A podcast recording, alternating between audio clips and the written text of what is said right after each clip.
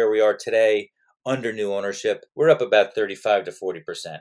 We don't believe we'll ever get back to those figures of the early 90s, and we're not looking to. We're looking for a comfortable, manageable level. Like, what is the right scale? And trying to achieve economic sustainability while looking at environment, while looking at social responsibility, while looking at the best experience for the guests. We are where we want to be. Welcome to the storm.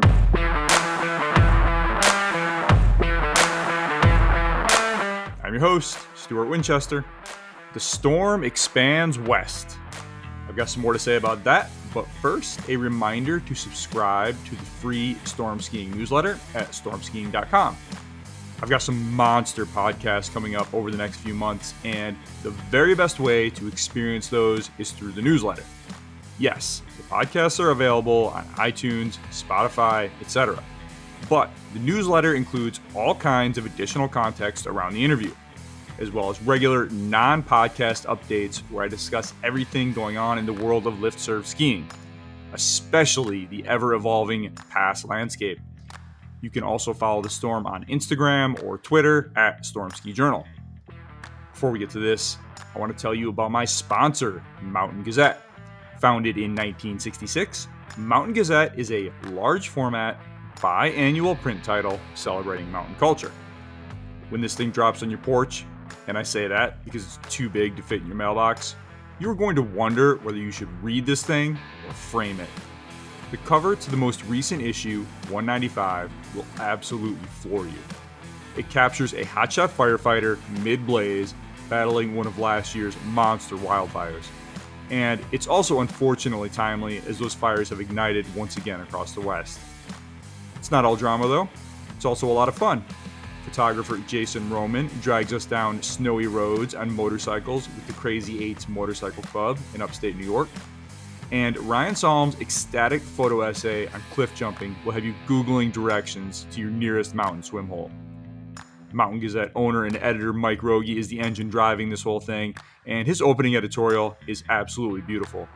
It's the kind of thing you read slowly and repeatedly. And when you do get to that firefighting essay by Amanda Monty, you're going to be moved by the courage and dedication of the firefighters and appalled by how little we pay them to risk their lives for half the year. There's a whole lot more. You need to subscribe today at mountaingazette.com. Enter code GOHIRE10 all one word, for 10% off subscriptions. That will ensure that you get issue 196 when it drops this fall. Use code East Coast, all one word, for 10% off everything else, including vintage magazine covers, which make great art for your home office or living room. Mountain Gazette. When in doubt, go higher.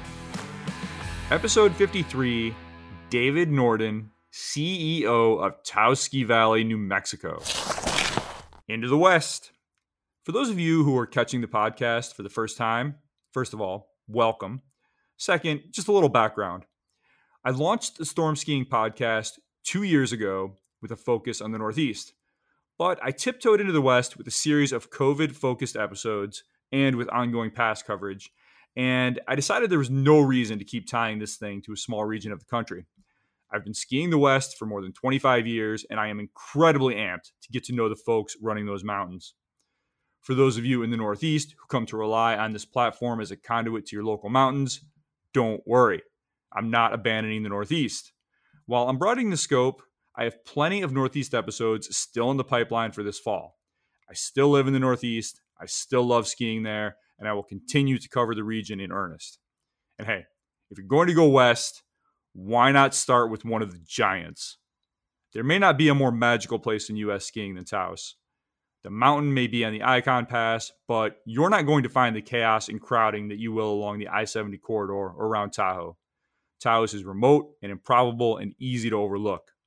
But it's worth the journey, not just for the killer terrain and atmosphere, but to witness the renaissance that's taken place since Louis Bacon bought Taos from the family of founder Ernie Blake back in 2014.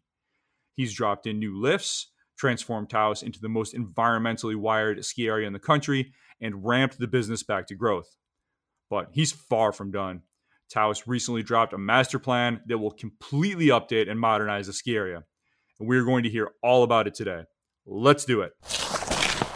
My guest today has been the Chief Executive Officer of Taos Ski Valley, New Mexico since 2016. Taos has 14 lifts and a gondola serving 1,294 acres on 3,281 vertical feet of terrain. The resort averages 300 inches of snow per year. Prior to taking the top job at Taos, he spent more than two decades in real estate development in several mountain towns, including Stowe and Aspen. David Norden is my guest. David, thank you so much for joining us today. Thanks for having me, Stuart. David, let's start with your career prior to joining Taos here. Uh, you weren't always in ski resort management, so what were you doing with yourself before you moved out to New Mexico? Well, immediately prior to moving to New Mexico, I had my own firm. It was a resort development company. I, I had that for about 10 years. But my my career started, interestingly enough, in Japan. Uh, I was in Japan in the early 1990s. This was, I call it the go-go days, a very, very strong economy. Japan was was moving its economy into uh, resort development and leisure, developing golf courses, marinas, water parks, and ski areas. And I just happened to be in the right place at the right time, and I was uh, asked to uh, assist a consulting firm that was doing some resort design work. Uh, I knew nothing about resorts. I knew nothing about design work, but the uh, the Japanese company said, "Well, you're American. You understand leisure, and you can speak Japanese, and you can help us get uh, knowledgeable experts from around the world here to to train us and to teach us and to educate us on how to develop the resort business." So I started in Japan. Uh, I we ended up building a, a, resort in Japan, ended up building a resort in, in Korea. So from the very beginning of my career, it was more on the build side than the operating side. Uh, eventually started a family, wanted to get back to the States and worked for SE Group, which is a really the preeminent planning company when it comes to uh, ski resort uh, design. Uh, so we went from development work in Japan to design and planning work with SE Group. Eventually, that led into uh, additional types of developments. Uh, one in Aspen, the Aspen Highlands Village project, and then the Stowe revitalization of Spruce Peak. So it's been a series of steps moving through uh, actually different parts of the world. Uh, after after visiting or working uh, in Stowe, uh, there was a a wine uh, country development in, in Argentina. So went to Argentina and got involved with with the wine business there. Uh, still, you know, second homes, still development. Uh, we introduced a golf course there, so still resort and leisure. Uh, so it's been a series of of projects, uh, different parts of the world, and most recently now in in Taos, New Mexico. So when you say that you were doing resort development, David, at Aspen Highlands and at Spruce at Stowe and and overseas. Were these primarily focused on the real estate portion and the building of the nice little pedestrian villages that they have at those resorts, uh, or was there a, a, a ski mountain component to that as well, where you were looking at trails and lifts and how they interact with the villages? It was primarily real estate development. Now you have to integrate with the mountain. You have to integrate with ski and ski out. You have to integrate with some trail development, some lift development. And once these properties are built, you have to determine how to how to operate them, property management, things like that. So there is an operational piece, but the the primary the primary uh, role that I took was on uh, real estate development. So that takes us to Taos. How did that opportunity come up, and why was it a compelling opportunity for you? Well, it was a great and very, very compelling opportunity because it's a great mountain, an incredible brand, a great owner, and a, and a great vision going forward. Uh, to to be involved with what I call a renaissance. You know, we saw the renaissance of Stowe. It was it was tired, and to go through a complete remake at Stowe was uh, exciting. One of the most exciting things I've done in my career, and to be able to do it again at Taos, to take a great mountain that that hadn't seen a lot of investment over a 20 year span. And what's interesting is in 1994, Taos and Jackson, uh, Sun Valley and Telluride were basically all at par. Uh, three of those resorts really advanced through reinvestment and, and investment in, in air service. And Taos did not go that way. Skier visits dropped off, market share dropped off. And in, in 2014, you know, 20 years later, uh, it was a resort that kind of lost its its brand and lost its uh, its shine, and it was time for a revitalization. So to be able to have an opportunity to revitalize such an outstanding, um, historic, iconic, independent brand was was extreme was very very compelling. Well, David, you're certainly very well positioned to reinvigorate the the base area part of the resort and that that sort of pedestrian hub. I've been to both of those developments at Aspen Highlands and Stowe. They're very impressive, very nice. Uh, it, it, creates a really great experience to be there in another dimension. Uh, but but help us understand now that you're in charge of the whole mountain. What was that learning curve like to to have to learn about things like avalanche mitigation and and lift maintenance and uh, grooming and, and snowmaking and, and all these pieces that make a resort go. Uh, how big of a lift has that been, and and how have you gone about doing that? Sure. the The resort operation at Taos was uh, extraordinary and with a very very good team.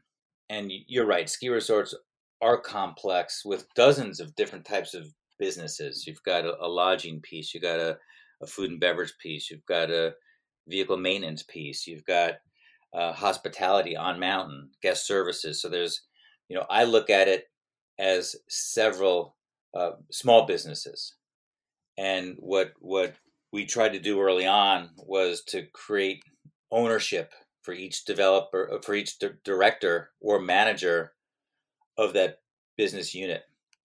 And and the and the biggest learning curve for me was how to give that opportunity and how to pre- prepare the organization for that change in management style, where you're really looking for uh, ownership of those business units but also ex- extensive and expansive change in the with the, with the bringing on of of a hotel service, bringing on a transportation service, and and and who knew at that time that we would end up with Taos Air, right? So. Um, the, the idea was to make you're creating these these these business units and, and bringing them all together. So, but I was very fortunate because the operation was in was in great shape and the the snowmaking teams, the grooming teams. I think we've got one of the best lift maintenance operations in the in the business. We've got a fantastic patrol, so we had a very experienced team. Uh, I was surprised at how many people who had twenty or thirty or forty or even fifty years of tenure in the organization. So it was simply how do we leverage them for what they bring and but bring a little bit of extra business acumen to the table because that was necessary and be able to manage the group through through change, which is the biggest challenge for a, a property that had seen so little change and so little reinvestment over the 20 year period. Uh, you mentioned 2014, David, as uh, a turning point year, and that's the year that the founder uh, the, the family of the founder of Taos, Ernie Blake, sold the resort to Louis Bacon. I want to get to Bacon's tenure in a moment, uh, but first, can you just talk a little bit about the Blake's stewardship of the resort and how that's made Taos what it is today? Well, Ernie Blake uh, discovered the mountain as he was flying from New Mexico to Colorado between two smaller resorts that he was the general manager of in his Cessna plane and he flew over Kachina Peak and looked down and saw these amazing snowfields. This is 1954, 1955, and decided this was the spot for a resort that he would introduce. Uh, the Blake family had been involved ever since, and his children were involved, his grandchildren were involved, and to this day, you'll hear stories about Ernie or Rhoda Blake or Mickey Blake or Adriana Blake, and and you hear these stories. Uh, it was truly a family-run business. They they some of the, the children grew up in the ski valley, in the Taos Ski Valley. So it's a it's an incredible legacy. Uh, many of the Blakes still live in in New Mexico. Many of them visit and, and ski. Ernie passed away in the late '80s, Mickey took over and he had the reign. That was his son. He had the reign through the mid 2000 uh, teens. And then the, the property changed ownership for the first time since it was founded by Ernie.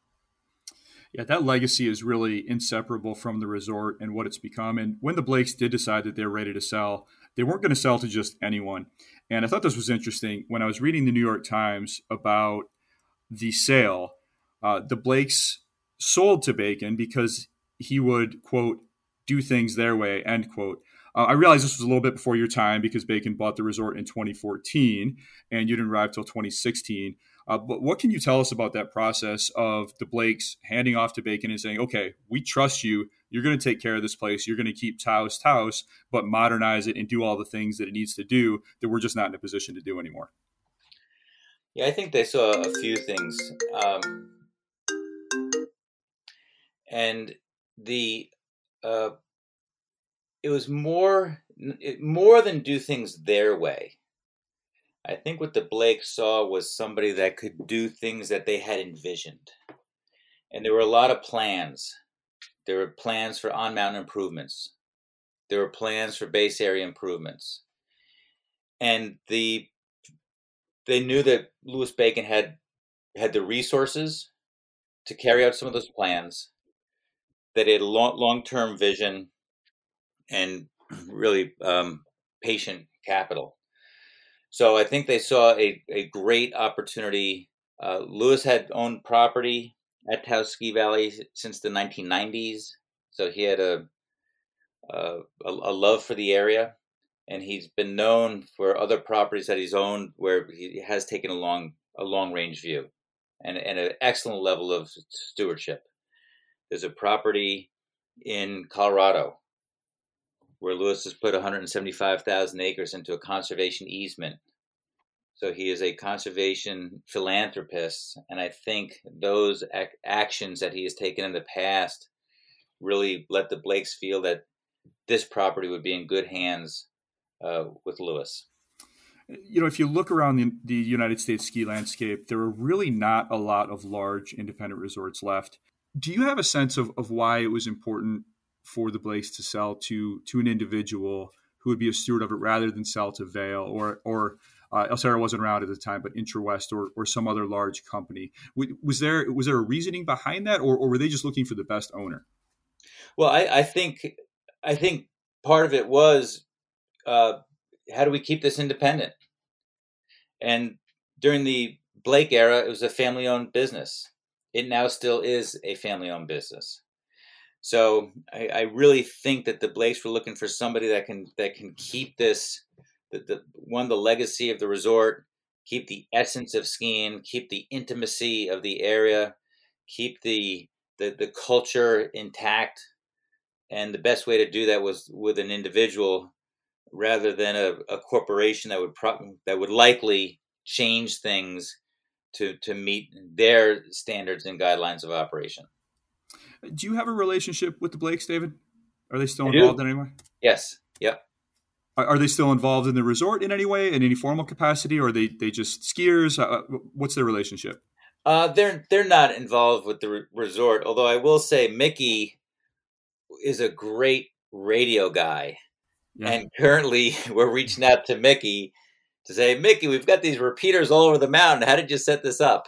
uh, so there's there's frequently things that come up. We'll reach out to Mickey and, and his wife Anne. We'll reach out to Hano, uh, his son. Uh, we'll reach out to uh, actually Ernie's son-in-law, Chris Stagg, still works for us. So there is a bit of a family connection. There is no overlap in operation. There is no over, overlap in, in ownership, but we do reach out on occasion, and we've we've we've thrown a few Blake family reunions to get the family back on site so we could hear the stories and and reminisce and what was and try to bring some of those ideas forward as we as we continue with our with our advancements that's tremendous. Well, since Bacon's taken over, he has certainly made good on his promise to modernize the ski area. As you said, Taos had been knocked off its pedestal a little bit from the 90s when it would do around 350,000 skier visits a year. Uh, that number declined to as low as 160,000. Uh, what did Taos look like when Louis showed up seven years ago? Oh, I think it looked like a resort that was uh, seen its best uh, in prior years. Uh, I, I, think the property was a, a, bit tired. Some of the infrastructure was tired. You know, we still have some of the lifts, some of the older. I think you saw a, a resort with aging infrastructure and one that has lost its brand awareness and one that lost its market share. Certainly, the locals, the, the love and the passion for the mountain, that never went away. The great skiing never went away. But as as with any business, a lack of reinvestment and you start to go backwards. I, there was a, a, growing list of deferred maintenance across the property, and it was it was time. It was time to work on revitalization and renewal. And I want to talk about some of those upgrades in infrastructure and investments. Uh, but first, I, I want to actually talk about the environmental component of this because understanding this is so fundamental to what Taos is in the, in the image of what it what it strives to become. So Taos is the first, and I believe it is still the only North American ski resort to become a certified B corporation. So tell us, David, what does that mean, and what does it say about Taos' ownership and their commitment to environmental sustainability? Well, for us, this means a lot, and it's it's not only environmental sustainability, but it's it's social responsibility as well. Uh, B corporations are those organizations that are assessed on their economic contribution, their environmental sensitivity, and social responsibility. And the, the motto of the organization is using business as a force for good. Patagonia, Ben and Jerry's, New Belgium Brewing, now Danone, a great multinational, are well recognized B Corporation brands. And we are the first ski resort to be certified as a B Corporation. And we are, you're right, we are the only ski resort certified as a B corporation in the world. I, I, think that'll change over time. We hope that changes over time. But what it means for us is we're surrounded by businesses that have some of the best management practices. They have some of the best environmental practices. They have some of the best social responsibility practices, and those are practices that we can that we can learn from.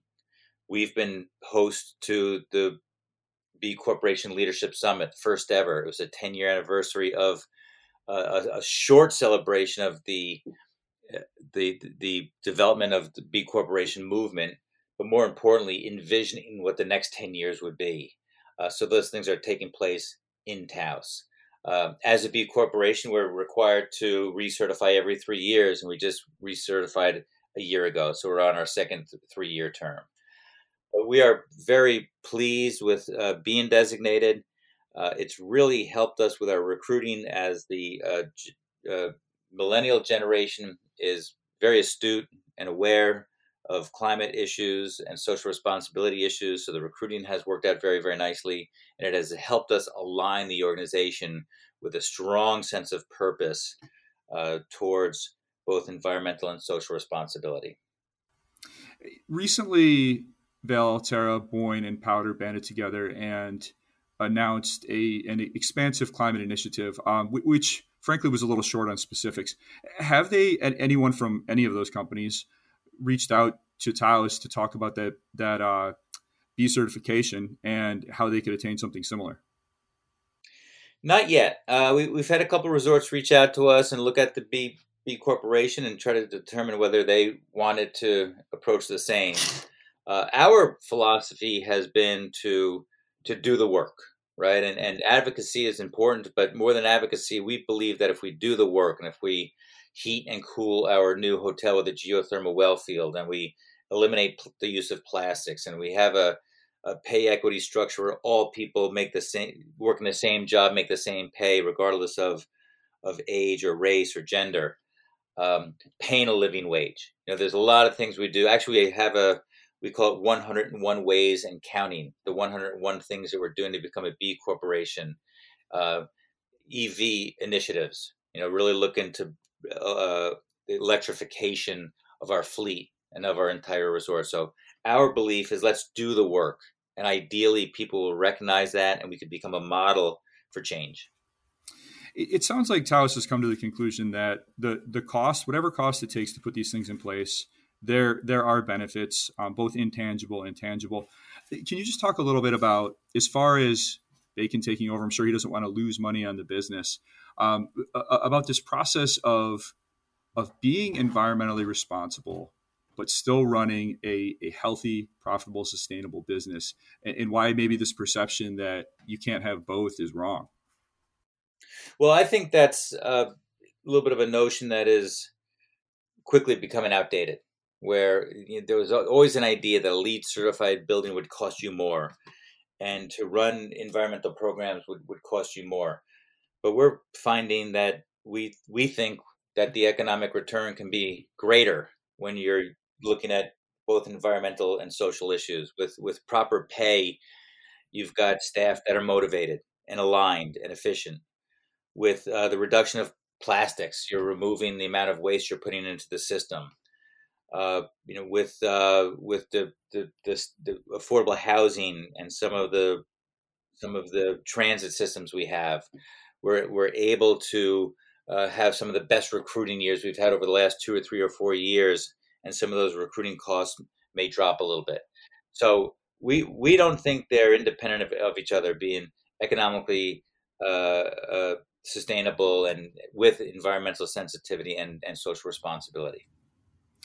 All right, let's talk about the mountain here. So, one of Bacon's first projects was a big one and a controversial one. That triple chair up Kachina Peak ran almost 1,100 vertical feet. Uh, this was long been part of the resort, but is hike to terrain. And I realize again, David, that this was before your time, uh, but it seemed that the locals, by many accounts, did not love this idea when it went in. But help us understand how has that sentiment evolved around the Kachina chair in the intervening years? Yeah, there was concern when the when the lift went in, and after it went in, you know, people were saying this was our our hike to terrain, and this is uh, really kind of special terrain where maybe it should not be lift served at all. Uh, today, on a busy day, you'll see mostly locals on the lift, and and I think people are really starting to appreciate it. But one of the things we did is we really tried to understand how to to manage the terrain and you know we we we have good winter storms like other resorts. Sometimes you know you'll get a, a 12 inches or 24 inch storm, and we've set up a, a, a sequence for the opening of Kachina Peak, where day one is the storm, day two is when we do our control work. Now keep in mind you can ski other parts of the mountain. Day three is hike only, and day four we spin the lift. So we really found a balance where everybody you know, it's a little bit of the best of all worlds. Uh, day four is when we, we spin the lift, and very often there's fresh powder. So not many places you can go where you're getting fresh fresh lines three or four days after the storm. So day one storm, day two control, day three hike, day four lift. That's the process we take, and and people are aware of that. So that seems to be working out nicely. Overall, it's nice having the lift more people are are taking advantage of skiing Kachina Peak, which is a an outstanding uh, aspect of what we have at Taos and a really really fantastic terrain. Uh, probably some of the best high alpine terrain in the country. It really is, it, it, and it can get rough up there. Do, do you have a problem with people going up there that should not be up there?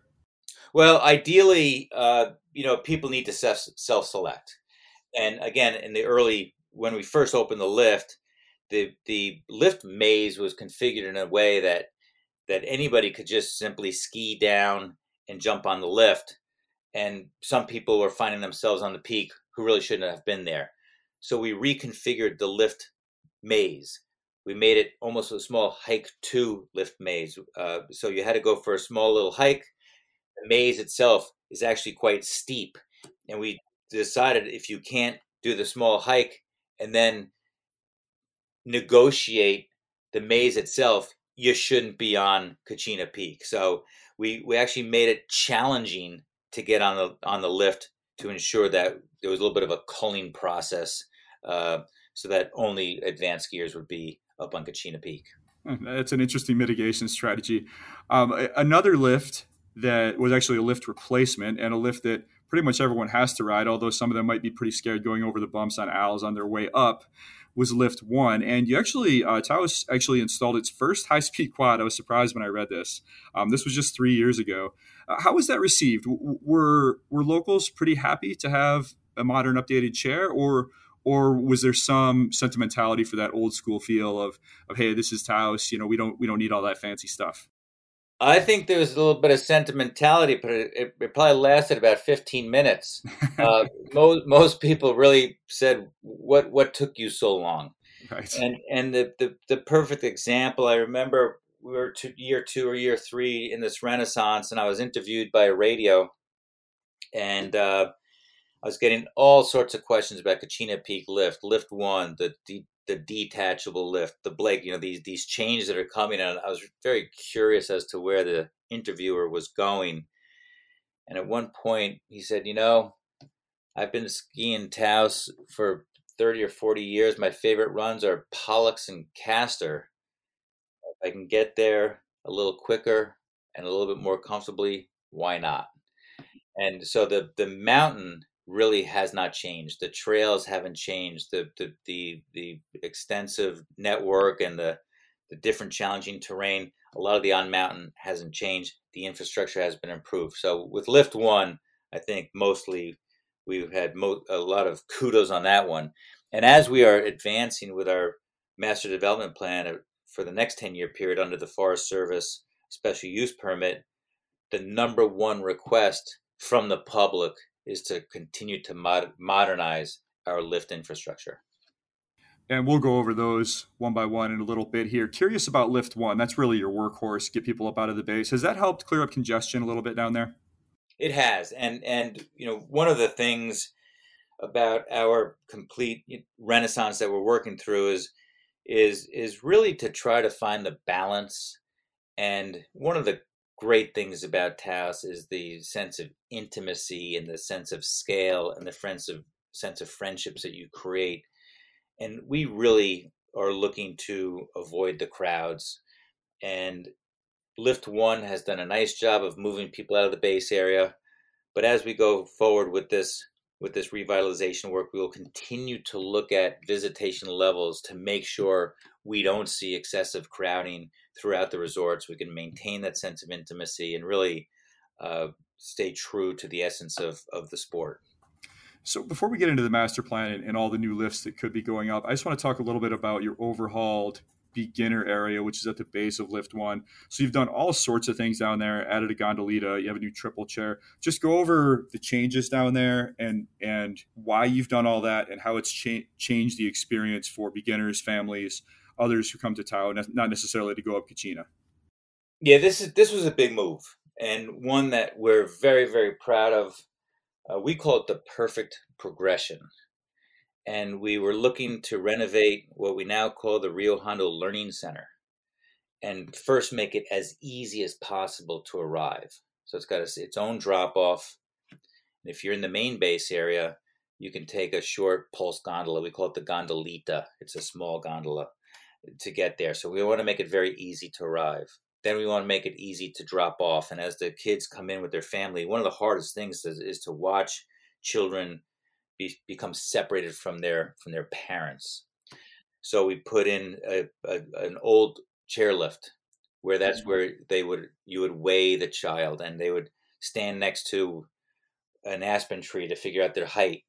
And we had a small area with with slack lines and a rock climbing wall so that so the children would, would almost run towards these activities and break that bond with the parents. So so make it very easy to drop off from the parents. Before you know it the kids were excited to be with other children and and you know, they'd actually forget to say bye to the parents rather than clinging on to them at the check-in counter. Um, once they were in the space the space is big it's bright it's very simple so the, the the space was organized for different age groups. This was on the second floor. Once you move to the second floor, and then once you move out onto the, the, the trail system, we recontoured the entire slope so that we have a flat area for the first time skier a 6% grade, an 8% grade, a 10% grade, a 10% grade off of the Gondolita with a nice long run, then to a 14% and 18%, and eventually to a 28 25% grade. So on different sections of this beginner area, a progression of grades so that you'd have the perfect progression of instruction. And if you could ski that final 25% grade, you could then graduate to lift one and go up on the big mountain and ski the green trail down with confidence. So all of that was designed into this renovated uh, learn to ski area uh, called the Rio Hondo Learning Center. And again, it has worked uh, beautifully. So we're very pleased with that improvement. And has that worked to bring more families into the mountain? Because you look at the trail map, and it's it's a lot of blacks, and it's a tough, tough mountain. Uh, but has word gotten around that hey, we're we're we have a better progression now to really get you from the bottom up to the top of lift one and, and skiing some of these long meandering runs? No question. And Taos was always known for the advanced skiing, and this this snow sports school was designed not simply to teach you how to ski, but to teach you how to ski better. And we have instruction level one, level two, level three, but also instruction level eight, level nine, level whatever level skier you are, you can take a lesson and instruction to improve. So you're right. We've got some some of the most challenging terrain, and a lot of our terrain is black or double double black diamond. But the Rio Hondo Learning Center is a way to get the families in, get people introduced to the sport. But then we've got great instruction that not only ends there but advances as you get up onto the big mountain. A little more subtle change that Taos has undergone, David, is is the widespread thinning of more glades. And, and, this is interesting for a couple reasons. For, from a ski point of view, of course, I love it. That makes more interesting terrain. It makes the mountain ski bigger uh, without having to expand your footprint. But if, if, as you look at the wildfires growing across the West, a lot of folks are pointing to a lack of fire mitigation as one of the primary causes here. Um, so when Taos has done this deliberate thinning of the woods, it's not just for skiing. Uh, this has actually been done in a partnership with the Nature Conservancy and the Forest Service. So tell us about this partnership and what you're trying to achieve here. This partnership may be the first or single reason why we decided to pursue B Corp certification.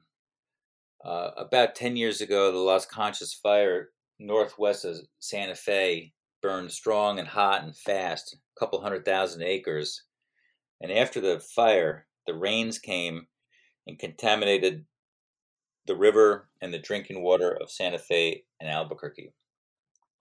The Nature Conservancy of northern New Mexico decided that something must be done, and they created the Rio Grande Water Fund.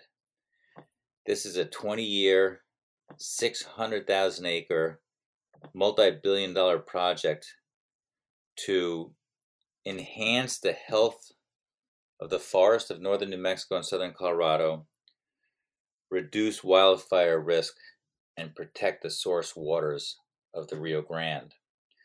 There are over 75 signatories on this deal, we are a signatory. The Forest Service is a signatory. Several of the Native American nations are, are signatories, many private landowners.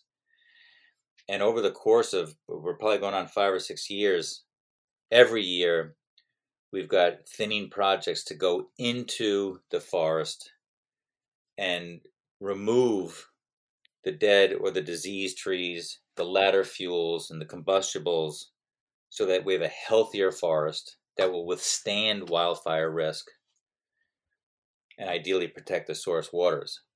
Uh, this year, we worked on several hundred acres on our property, and you can see the difference. You can see a much healthier forest. It's thinned out, it's breathing better. The strong trees are stronger, the weak trees are gone. And yeah, we end up with some better terrain. The Wild West is the perfect example. We've been working on that terrain for several years, and and Ernie's North Americans great gladed terrain. So as we go in and do this thinning, of course, we have an eye towards skiability. And this is some of the best new terrain that we have. These skiable glades that have been thinned to work with the Nature Conservancy and the Forest Service. Can you tell us where those trees have been thinned this year in relation to the trail map? In relation to the trail map, the biggest area that we've worked on is below lift eight. And the reason for that, and it does get a little bit into the master development plan, is the westernmost portion of our mountain, the Stauffenberg Trail, Wild West, Lift 8, all the way down to the river basin below Lift 8, is the place where we've got the most thinning work that has been done, open ski terrain, snowmaking system, and a to be constructed 5 million gallon water tank so that this would be the ultimate fire break if fire started down the canyon. Any type of fire will come up the canyon, and this location with a 5 million gallon, gallon fire suppression system and this thinned band would be the, the fire break necessary to protect all of Taos, the village of Taos Valley. Wow. Well, let's talk about the master plan, David. Lay this out for us. What's going to happen? What's going to change? And how fast is it going to happen? Well, I think whenever we talk about the master development plan, it's often important to say what we're not doing. Uh, Ski Valley, our, we have 1,200 acres under special use permit, and surrounding us is wilderness land which means we can't expand our boundary. We can't go on to the next peak or the next basin or the next bowl. And in the base area, we've got a it's a very steep and tight canyon. It's a box canyon with very little place to go. So that's where we come up with this unique opportunity where we talk about things being better, not bigger. This whole idea is to refine things, but not to grow and to and to maintain the level of intimacy that that Taos has always had. So growth is not a big thing that we're looking for, but improvement and refinement is. Uh, so in the master plan, one of those refinements is connecting our main base area to the Kachina Basin with a base-to-base gondola. So that'd be a, a people mover that that would run uh, many months of the year, not just not just the winter months. Any lift that is aging is in the plan for for uh, replacement. We are looking to upgrade the on mountain dining facilities and possibly add one. We're looking to add a 5 million gallon water tank that I was just sharing with you that would be on the mountain that could provide gravity feed, fire suppression during fire season, but also water during the winter snowmaking season and then we're looking to put in a, a Nordic track as people are looking more to get into some other activities outside of out of skiing. So those are the primary changes. It's mostly upgrades and and re, again refinement and removal of of aging infrastructure and modernizing the the plant. Uh, but the big the big notable pieces are the base to base gondola, the water tank, and some on mountain dining upgrades. So let's talk a little bit more about that base to base gondola. That's a really interesting project because, as you said, you have a very tight base area. So take us through exactly how that lift would just improve the flow and the experience of getting around the resort. Well, right now, uh, there's there's really two or three ways to look at this. One is moving from our main village up to Kachina Basin. We're at 9,000 feet. Kachina Basin is at a little bit over 10,000 feet and there's a windy dirt road that connects the two. So whether it's a dirt road in the summer or a snowy road in the winter, it's a difficult road to to navigate and to contemplate. Uh, it can be dusty, it can be a little dangerous, it could be a little slick. So just basic transportation between the two areas will, will improve greatly.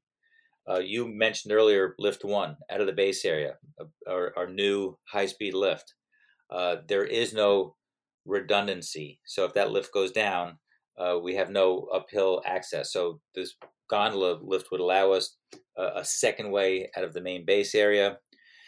We are also getting into more summer activities with mountain biking, via ferrata, weddings, conferences. So to be able to move easily from the main base area to Kachina Basin on a people mover would be wonderful. And ultimately, we are looking to have a clean energy transportation system that starts in the town of Taos and moves up the 150 highway corridor, which is a state highway, using electric vehicle shuttle buses. And we are working with the local bus organization to do just that, to create a scenic byway in this access point. So there's there's no there's no sprawl along, along this road. It, you're driving up a beautiful river um, bed basin towards the ski area. And then our our arrival sequence will be completely revitalized with uh, EV charges, which we already have, a, a drop off area for the for the mass transit, a, a, beautification plan for a nice arrival into the resort, and then finally connecting the base this location with the gondola to Kachina Basin, fully electrified.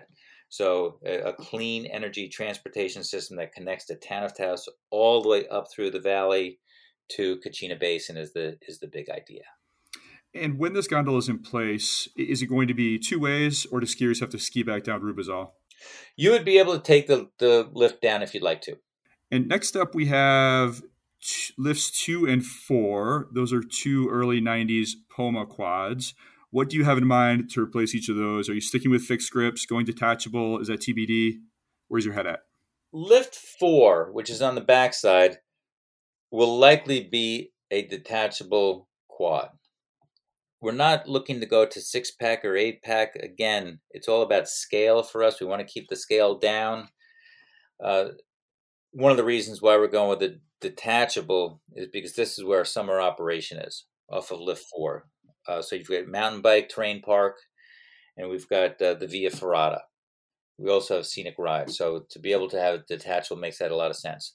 Lift two is still a question. Lift two could go detachable. It could go fixed grip with a loading ramp.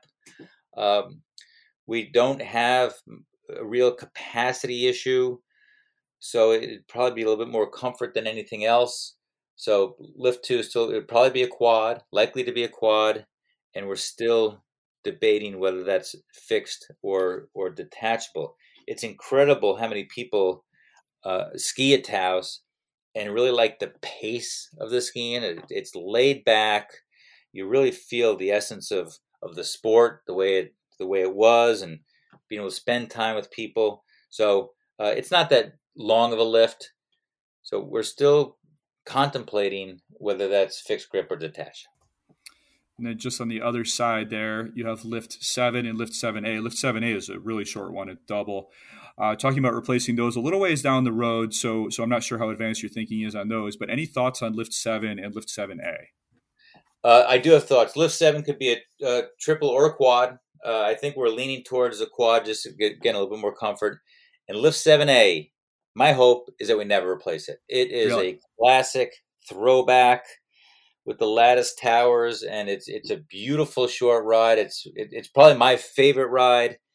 Uh, for some reason, you're heading uh, north, whereas some of the lifts head south, and the the sky is a is a deep purple, and uh, it's just a special lift. And you know, I think to keep some of these classic lifts in place is is really uh, great for the sport. So my goal: never replace 7A. We'll work on it every year to keep it functioning properly. But seven could be either triple or a quad.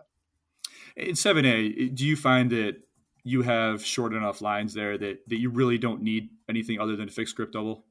Yeah, yeah, no, there it just gets you back up on the ridges. There's, I mean, if a, a line would be a, a, a, forty or fifty second wait, so we don't contend with lines very frequently on lift seven A.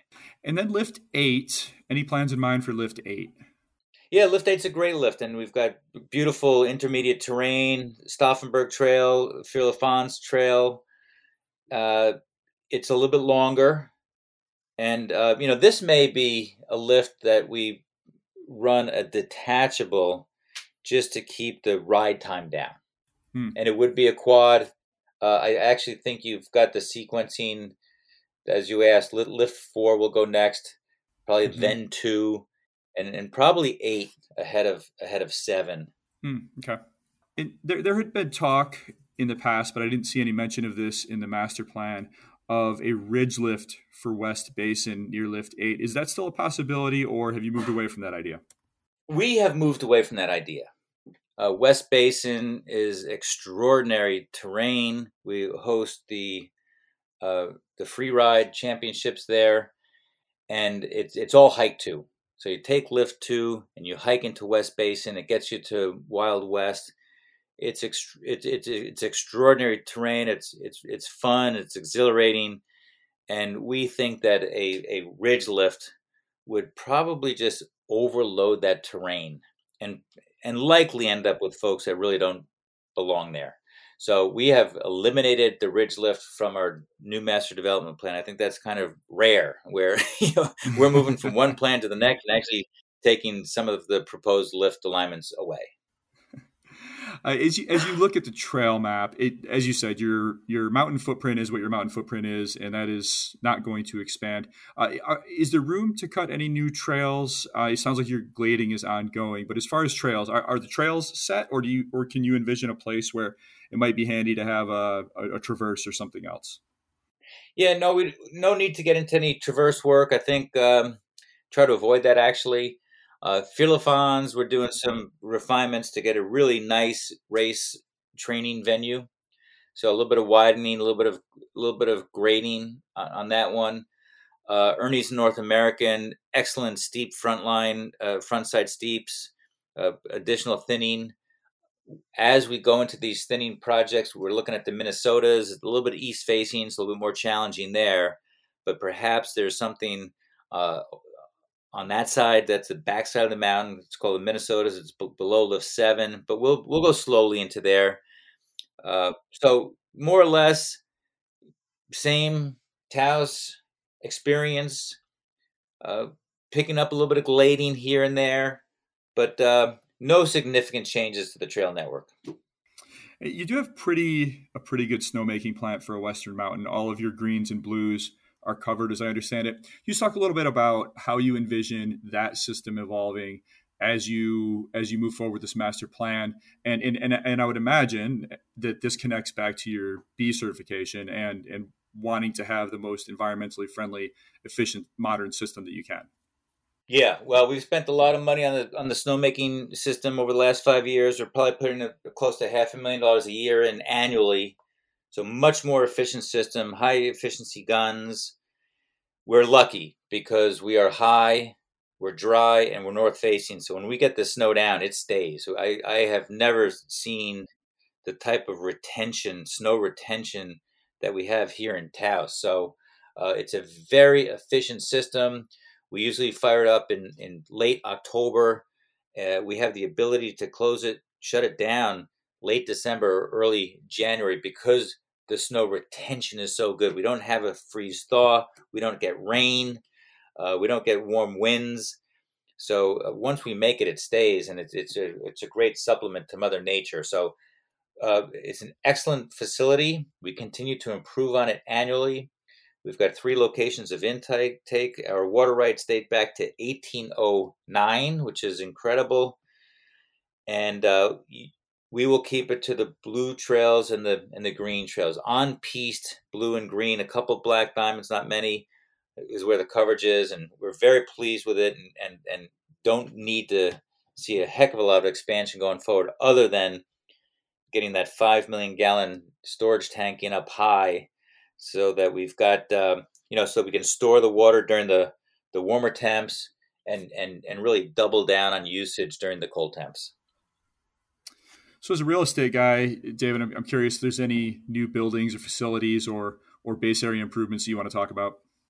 Well, we just completed the Blake residences. Uh, so the Blake Hotel opened in 2017. It was a.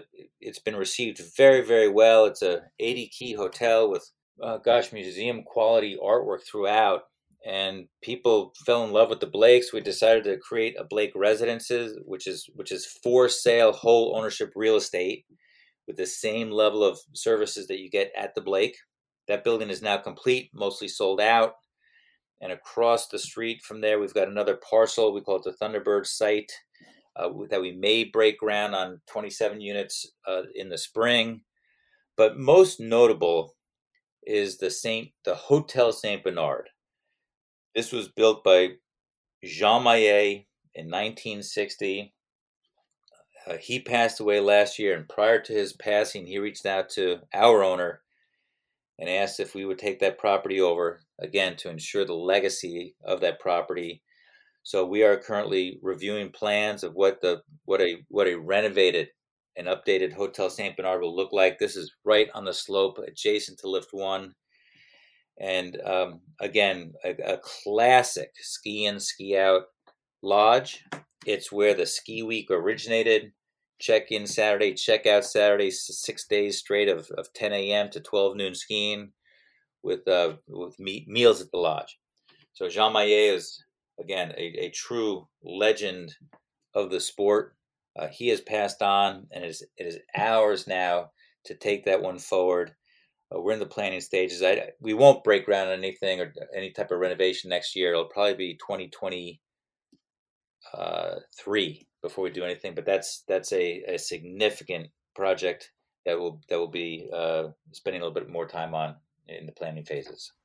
Uh, so much to love there for Taos skiers. It's so much to get excited about in the, in the coming decade or so. So, so where are you at with all this, David? With with all the the lifts and all the other improvements we talked about? Are you working with the Forest Service still? Is there a green light you need to go ahead? When could we actually start to see you break ground on some of these lifts and and put in this gondola and, and all these other things we've been talking about? So we operate the majority of our resort on Forest Service land under a special use permit, and when you work under special use permit, you need to upgrade your upgrade your master development plan once every you know six, eight, or ten years. We are now entering the new phase. We call it the 2021 master development plan. It has been submitted to the Forest Service. It's in the process of becoming accepted. That means that the Forest Service agrees that the improvements being proposed are those in conformance and compliance with what is appropriate on the special use permit. And then we enter a NEPA process. Uh, we believe that the fact that there's not any change in boundary, there's not a lot of expansions, not a lot of new terrain, that the process should go very, very nicely. If things go well, we could see clearing of some of these lifts next year and installation of some of the lifts in 2023. Uh, we never know, but we are in the public process. We've had many open forums. We've met with uh, local groups. We met with pass holders. We met with our local uh, the Taos Pueblo, which is an indigenous nation. Uh, we've met with the the Acequia groups. These are the, the groups that oversee the water irrigation systems throughout the region. So we've had a nice public process. We feel very good with where we are. And uh, again, if things go very well, we're starting to do some line clearing on the on the base space gondola next year. Uh, things could take a little longer. It could be two, three years out. All right, exciting stuff. Wishing you the best there. Are you facing any sort of uh, any any kind of opposition of note? Well, with respect to the gondola, we have more people saying "Let's get on with the show" than we do. Uh, you know, why why why the new improvement? So we have a lot of support, and with the Forest Service, they really like to see support that is that is local. The closer it is to the action, uh, the the more they like the comment. In our case, the, the, the locals, the, the people that reside in Taos Ski Valley are most supportive specifically of the gondola. There are so many people supportive of the 5 million gallon water tank. They understand the importance of a water suppression system. The Forest Service loves the idea. So we are getting great uh, feedback and we're feeling pretty good. We think we've got a nice, manageable, and reasonably scaled plan. So we're very uh, optimistic that this is going to go go forward uh, nicely. Love to hear it. All right, let's switch gears here and talk about passes. So in 2018, Taos joined the Ikon Pass. Take us into your decision to join that coalition. Well, it's been a great partnership. Uh, certainly, it's a great group of resorts to be affiliated with. Uh, it's a great group of people that, that are managing those resorts. This whole world of passes, it's it, it's constantly evolving, and you know, three or four years ago when we made the decision, we thought it would be riskier not to join as the trends were not clearly established. We didn't know if people would be moving towards an Ikon or an epic type of pass. We didn't know if people would be staying with their home pass. Uh, we were members of Mountain Collective, and uh, many of the resorts uh, are similar. So we decided to move along with Ikon. We're pleased that we made that decision, and and again, our relationship with the with the team there at Altar at Alterra is very very good. So um, we plan to stay on for a while longer here, and right now our visitation is anywhere between you know it's seven, eight, nine, ten percent, which is a nice little um, addition to our annual skier visits, but not so much that it's becoming problematic for us. Yeah, we, there was a lot of pushback across the West, especially in the Ikon Pass's first couple of years in Jackson Hole and Aspen and Big Sky. You saw locals reacting really vocally and and really negatively to this influx of skiers from the Ikon Pass. I haven't seen much of that coming out of Taos. It doesn't mean that it's not happening. Uh, might be more localized. What's your perception of the locals' reaction to the Ikon Pass arriving? Well, we have not seen any of that pushback that you've seen at some of the larger resorts. Uh, probably because we are a little bit smaller, and probably because the the percentage of visitation is is lower. So, you know, for us, so far so good. Uh, when we decided to go with Ikon, we looked at some markets that were very important to us. One being Colorado, and one being California. When you go through 20 years of losing market share, when you go through your revitalization, it's important to find the markets that w- that are going to work best for you. And uh, Colorado, right up the road, easy to get to, no I seventy crowding, and then California, which is uh, you know with our with our new Taos Air service, uh, we call it the easiest route to the Rockies. So um, so far we're pleased, and we have not had a lot of pushback uh, I think a lot of our locals recognize that an economically sustainable resort is is an important one, and and still we're not seeing a lot of crowding. Most of the time, we have very few or no lift lines, and we're doing everything we possibly can to, to manage that. So as long as we manage the crowds overall for the resort, I think we'll be in good shape. And I have to imagine though that the Ikon Pass has brought some people there that may not have visited otherwise. So I, I mentioned those numbers earlier. You were at 350,000 skier visits in the mid 90s, dropped to 160,000 20 years later. Where are you at today, or what numbers can you give us to show how that growth has come up again under Bacon? Well, averaging all things, we're we're we're up considerably. We're up, uh, you know, probably uh, fifty, you know, fifty percent or more from the very low period. But you know, if you again, if you're to average things out, the five year trend prior to new ownership and the five year trend or, or where we are today under new ownership, we're up about 35 to 40 percent. We don't believe we'll ever get back to those figures of the early 90s, and we're not looking to. We're looking for a comfortable, uh, manageable level. Like, what is the right scale? And trying to uh, achieve economic sustainability while looking at environment, while looking at social responsibility, and while, while looking at the best experience for the guests. So um, we're, we are where we want to be. And the last year, ahead of the COVID uh, scare, we are trending right where we wanted to be. Um, so, um, you know, our job is to try to figure out how to maintain that level of visitation. We've got a, a brand that the awareness is is rapidly increasing, uh, but but we don't we really don't want to. Uh, we're not looking for for massive growth and being able to to, to manage that visitation is, is probably going to be one of our, the biggest challenges we will have going forward. All right, let's uh before I let you go here, David, I do want to talk about the 2019 Avalanche. So on January 17th, 2019, two skiers, 22 year old Corey Borg Massanari and 26 year old Matthew Zonghetti, were killed in an inbounds avalanche at Taos. Um, you've had a couple years to process this, to get through it. Uh, tell us how, how Taos is moving forward from that incident. Well, it was a it was a horrible day for for us. It was a horrible day for the families that that lost Corey and Matthew, and uh, you know, we're almost uh, we're, a couple years since since that event happened. Uh, we are in contact with both families, and we've actually created some some very nice friendships with Corey's family and Matthew's family.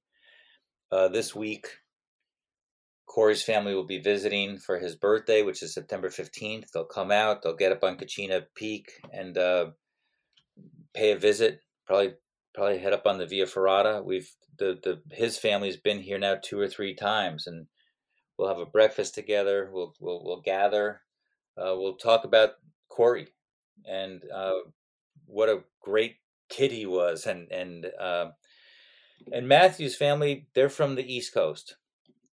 Uh, both boys now have foundations. There's the Corey Borg Massanari Foundation, the Matthew Zonghetti Foundation. Both of them are well funded. Both of them are are giving back to their communities in their own way, and it's it's really special. We we've learned that the the best thing we can do for the families is to make sure that Corey and Matthew are not forgotten. They were not friends. They didn't know each other. They were just happened to be in the same trail the same the same day.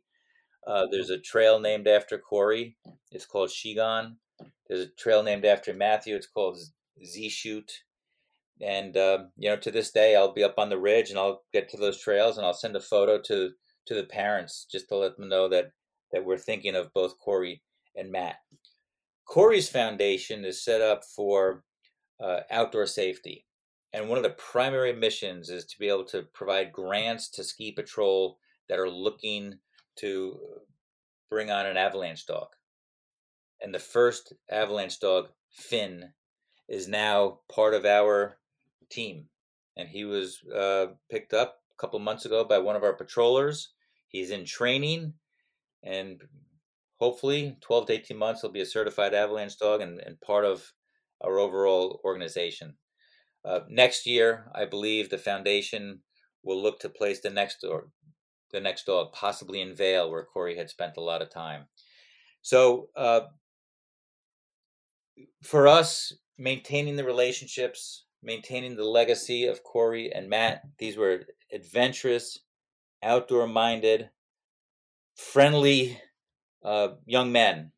And to bring their spirit forward is our commitment to the families, and and we try to do that on a regular basis. Eh, David, what can you tell us about those foundations? What are they called? If anyone listening wants to contribute to those, how can they do that? Uh, yes, it's the Matthew Zonghetti Foundation and the Corey Borg Massanari Foundation. Um, the Matthew Zonghetti Foundation is is developed to create grants for kids that come come out of the high school where he was in Mansfield Massachusetts. He was a football star. He loved skiing, and um, they are now issuing probably uh, four or five or six grants every year for graduating high school students from Mansfield High.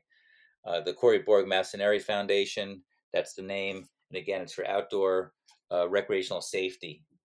So both foundations are alive and, and well and well funded and uh, boy, any type of contribution would be would be wonderful. Well, for anyone listening, I will be sure to include links to both of those foundations in the article that accompanies this podcast on the Storm Skiing Journal website, stormskiing.com. So, uh, last question for you here, David, and, and then I'll let you go. We're COVID's kind of going south again uh, in, in wide parts of the country. Um, I'm not sure what it looks like in New Mexico right now, but I, I, I'm sure I'm not alone in once this last season ended, I was impressed that everyone got through it.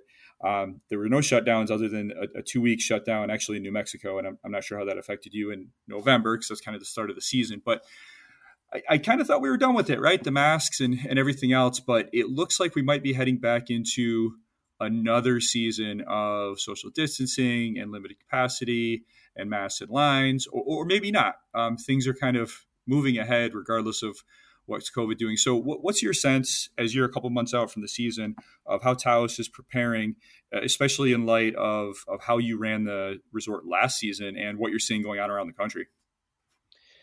Yeah, well, we have to look at this as if COVID were here. It's it's so cyclical. It's up and it's down. It's it's up and it's down, and uh, we don't know exactly what's going to happen. Uh, we ran last year, uh, really a remarkable operation where we had we had test we had screening daily of our staff and weekly testing and we had a zero positivity rate for the entire winter. So we really hunkered down and followed the New Mexico safe COVID practices and and ran a good operation. So we hope to do again the same this year.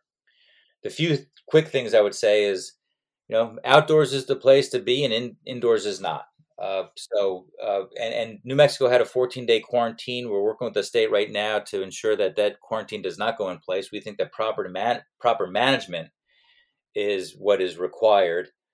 Uh, we also believe that there will be no restrictions, capacity restrictions on the mountain. We had those last winter. So on mountain, we're feeling very, very comfortable. Indoors, we're anticipating uh, a, a, very different situation at the Rio Hondo Learning Center where there's children, high level of uh, capacity restrictions, high level of COVID safe practices. Restaurants the same. I think we're going to be vaccination only in the restaurants. Uh, the hotel should be able to operate at 100%. Lockers will be able to modify.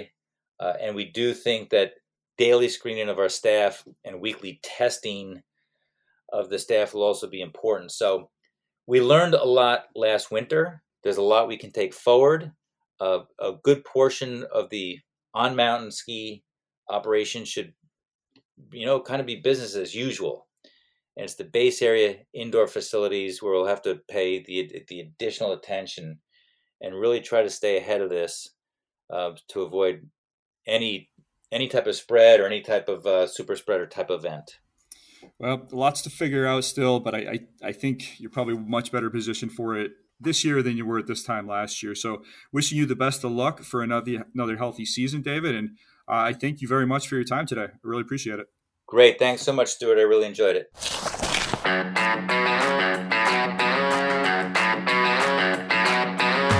That's David Norden, CEO of Taos Ski Valley. Really incredible to hear everything going on at Taos. Listening to that, you can see that the rest of the ski world has a lot of catching up to do. As far as getting in sync with the environment and ironing out good relationships with their neighbors, Taos is where everyone else wants to be. If you're a Taos skier, you've got to like what you hear there. And if you're not, put that place on your list. So thank you very much for breaking all that down for us, David. And thank you all for listening. This is the first of many podcasts I have lined up for the fall. You are going to hear from the people who run Aspen Snowmass, China Peak, Boyne Mountain, Crystal Mountain, Washington, Ski Cooper, Shawnee, Maine, Jackson Hole, Wachusett, Steamboat, and more. Again, to get those in your inbox the moment they're live and to get the full experience of the storm, you really need to subscribe to the free storm skiing newsletter at stormskiing.com.